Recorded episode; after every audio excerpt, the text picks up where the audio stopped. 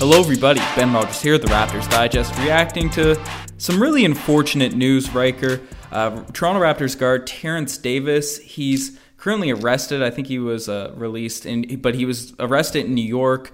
He was he faces seven charges, including assault, harassment, endangering welfare of a child, and criminal mischief. And you know, we're not going to make this podcast talking specifically about. We want to focus on the Raptors and how they go forward with the situation as a team, but we definitely have to condemn these actions at the start of this and just briefly mention how this is just an awful thing to really hear from a Toronto Raptors player from a guy that we've been supporting for a year. Yeah, anybody like it's you know this is unacceptable behavior, especially mm-hmm. athletes who are in the limelight, right? They're being followed by millions of fans, and to have this type of platform to really go and abuse it, abuse another person, it's it's unacceptable, Ben. It is really unfortunate news, especially from a player who, well, again, not especially, but this is a guy that we've been watching grow. He's an All NBA or second All Rookie second team you know, he's he had a fantastic season. It's a guy that you really wanted to support, and now he's done a couple of things that are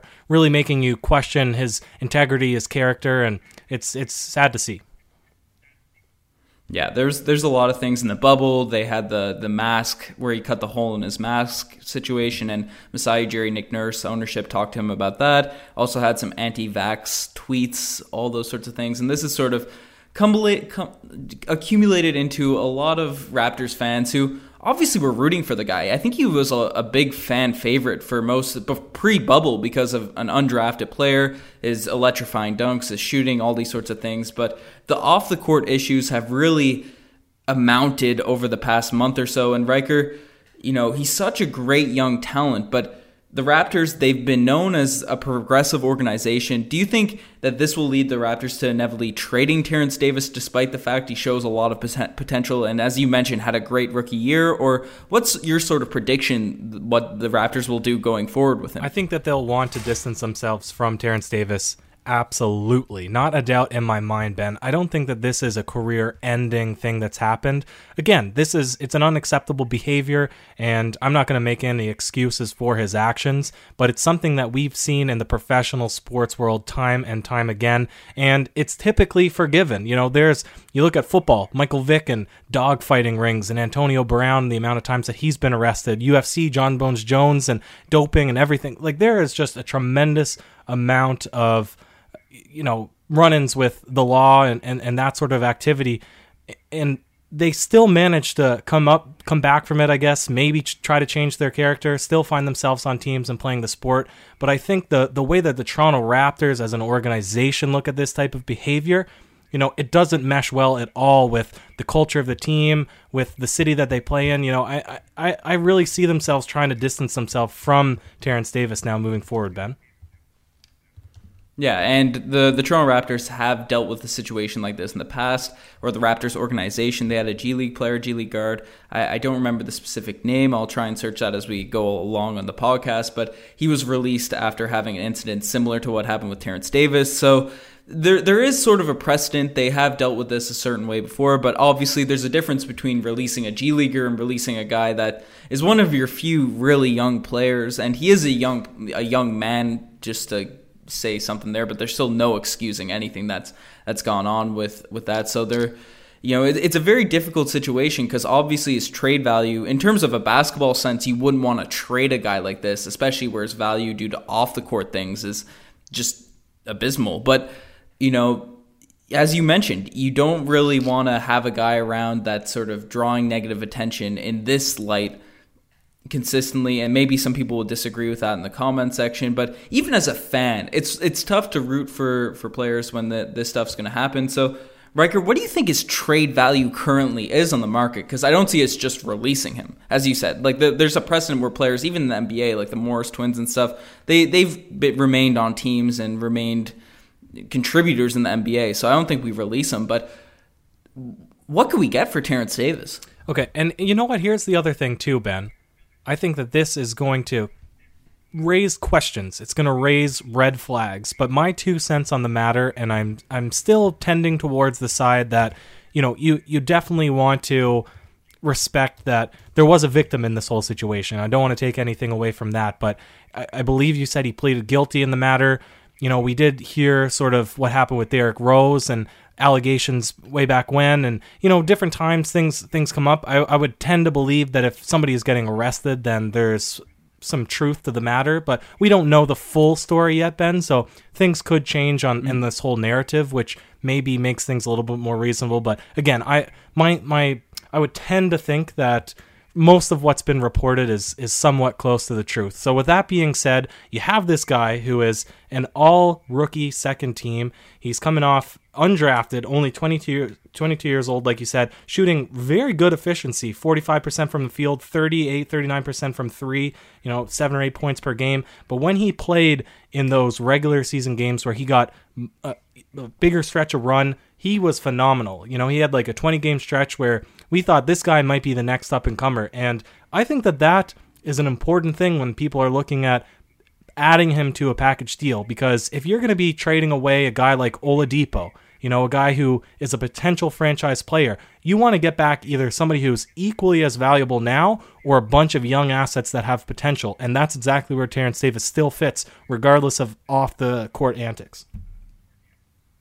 Yeah, and it's interesting how it's all going to factor into his value. And looking at sort of the past, it kind of makes sense why he went undrafted despite being a first round talent because those were all the reports they're saying no one knows why this guy fell completely in the draft. No one knows you know any why why this even occurred and I guess the off the court stuff had something to do with it and now it's just all coming to light with everything that's occurred. So you bring up Oladipo do you do you think the Pacers would be interested in bringing in a, a Terence Davis like player now? They do have a lot of guards and stuff. Obviously, Oladipo's the name we continuously bring up because he's rumored to the Raptors. He's the biggest sort of name, but we'll bring out some other players. But do you think uh, the Pacers would be interested in a Terence Davis plus someone else package? Because we haven't really brought his name up a lot in these sorts of these types of deals.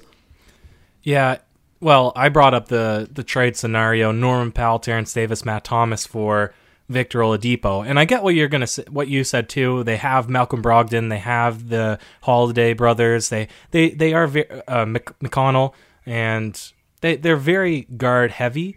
And there's also the potential that they're going to lose Miles Turner. So they're probably looking towards bigs or small forwards, maybe more than what they'd be looking for from the, the one or the two position. But at the same time, if you're trading almost a one for one with Oladipo, maybe it doesn't hurt to bring in a couple of guards, especially younger players. So I, I think it's possible. I think that they could still want it again with everything being considered. 22 years old, all rookie second team, athleticism, can shoot the three, very, you know, good at attacking the basket. Like he has all the intangibles to be a solid NBA player, Ben. Yeah, no, no, no, for sure. So, yeah, he's definitely like basketball wise, he would make a lot of sense for basically any team in the league to pick up a, an explosive guard that plays defense, that can dunk, that can shoot threes. Right, you and I have been really high on Terence Davis, the basketball player, this whole entire season, even even despite his poor playoff performance. But that's just how rookie seasons usually go. But you know, it's uh, so I think there'll still be interest there, especially as a couple weeks go by and you know all the talk of everything dies down because that's how the NBA works. But you know Oladipo, he's it's tough to trade for a star, and no one really knows what the situation like that's going to happen. But one thing I'd like to throw out there, and I've seen this sort of talked about a lot. Do you think we could get a late first round pick for Terence Davis? And would you be happy with that if that were the case, if that were the return? Because a team like Houston, you know, these teams that have a lot of salary, that want sort of a cheap contract to bring in, you know, might be willing to give away one of those first round picks, one of those late. I don't see us getting a, you know, lottery pick or anything for him, especially with all that's gone on. But you know a late first, a couple seconds. Would would you be open to that type of deal if it means you know keeping uh, the you know get, getting that sort of negative well, I, I see press, what, yeah. all that stuff out of the locker. I see room? what you're saying. It's if if it's ultimately going to come down to they need to get rid of him some way, one way or another, because they want to distance themselves. What would be the best case scenario? And obviously, you want to get some value back for a guy that does show promise as a basketball player. And if that turned into trades, it wouldn't be an immediate return, but we know what the Raptors development team can do with undrafted guys, you know, players from Europe. Like, they just have this uncanny ability of finding talent that other teams overlook. Now, what would they be able to do with some higher picks and some actual guys in the first round, which the Raptors never seem to get uh, very often, or even guys like, you know, OG and players like that, you know, just how how good that those players have have have become, you know, uh, how how much they've developed rapidly over the past couple of seasons. I definitely don't think it would be a bad thing if we could flip Terence Davis into a couple of picks, but you know, I I'm still of the opinion that he has a relatively high trade value if you package him up with the right guys like Norm Powell, maybe somebody else, uh, and maybe you could get an immediate player to to make a stronger push towards a championship next season.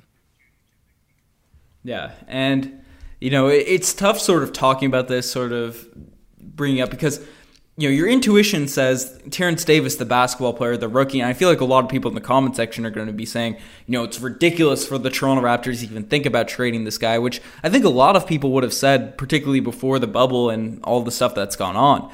But you have to sort of take these things into account, and the Raptors are known as a progressive organization and all these sorts of things. So it's a really fine line to sort of speak on this and figure out the value and figure out how things will really play out, whether you know things will go on, and may and you know as more information has come in, the Toronto Raptors have came out and said their official statement on the situation is you know the, they're aware of the arrest reports and they're still trying in the process of seeking more information so i feel like we'll have a better idea of everything that's gone on the toronto raptors stance and all that going forward uh, in the past, I, I, found the name of the player the Raptors released, Kay Felder. He was uh, released after allegedly assaulting a woman. So, do you think there's any way? Because you know, we could talk, we could sort of ramble on about potential trade discussions and stuff, but no one's, I don't think, can make a clear judgment on you know, what his value be, what the Raptors are thinking about doing, because it's it, we can judge basketball. It's tougher to judge these sorts of situations. But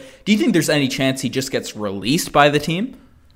Maybe. I think there would be a greater chance that they keep him around than just straight up release him, because mm-hmm. for for every terrible thing that happens or that somebody does, you know, there's also somewhat of the ability to kind of redeem yourself or redeem your character. I think that there needs to be penalties or repercussions for, you know, all these actions. And mm-hmm. again, this is not me sort of downplaying the seriousness of what he did. I mean, that's a, it's a terrible thing to ever abuse another human being or woman, anything. Like that's that's bad, but you know, again, we don't know the full story yet. We don't know exactly what happened, and and I think just because of him as a basketball player, him as a young person, again, not downplaying the seriousness of it, but he, you know, it could have been a one-off sort of deal. It could have been a, mo- I, I don't know. I, again, I'm not making excuses for him, but I, I would see him rather than being released, probably just sticking around on the team or being flipped for some sort of value. Ben.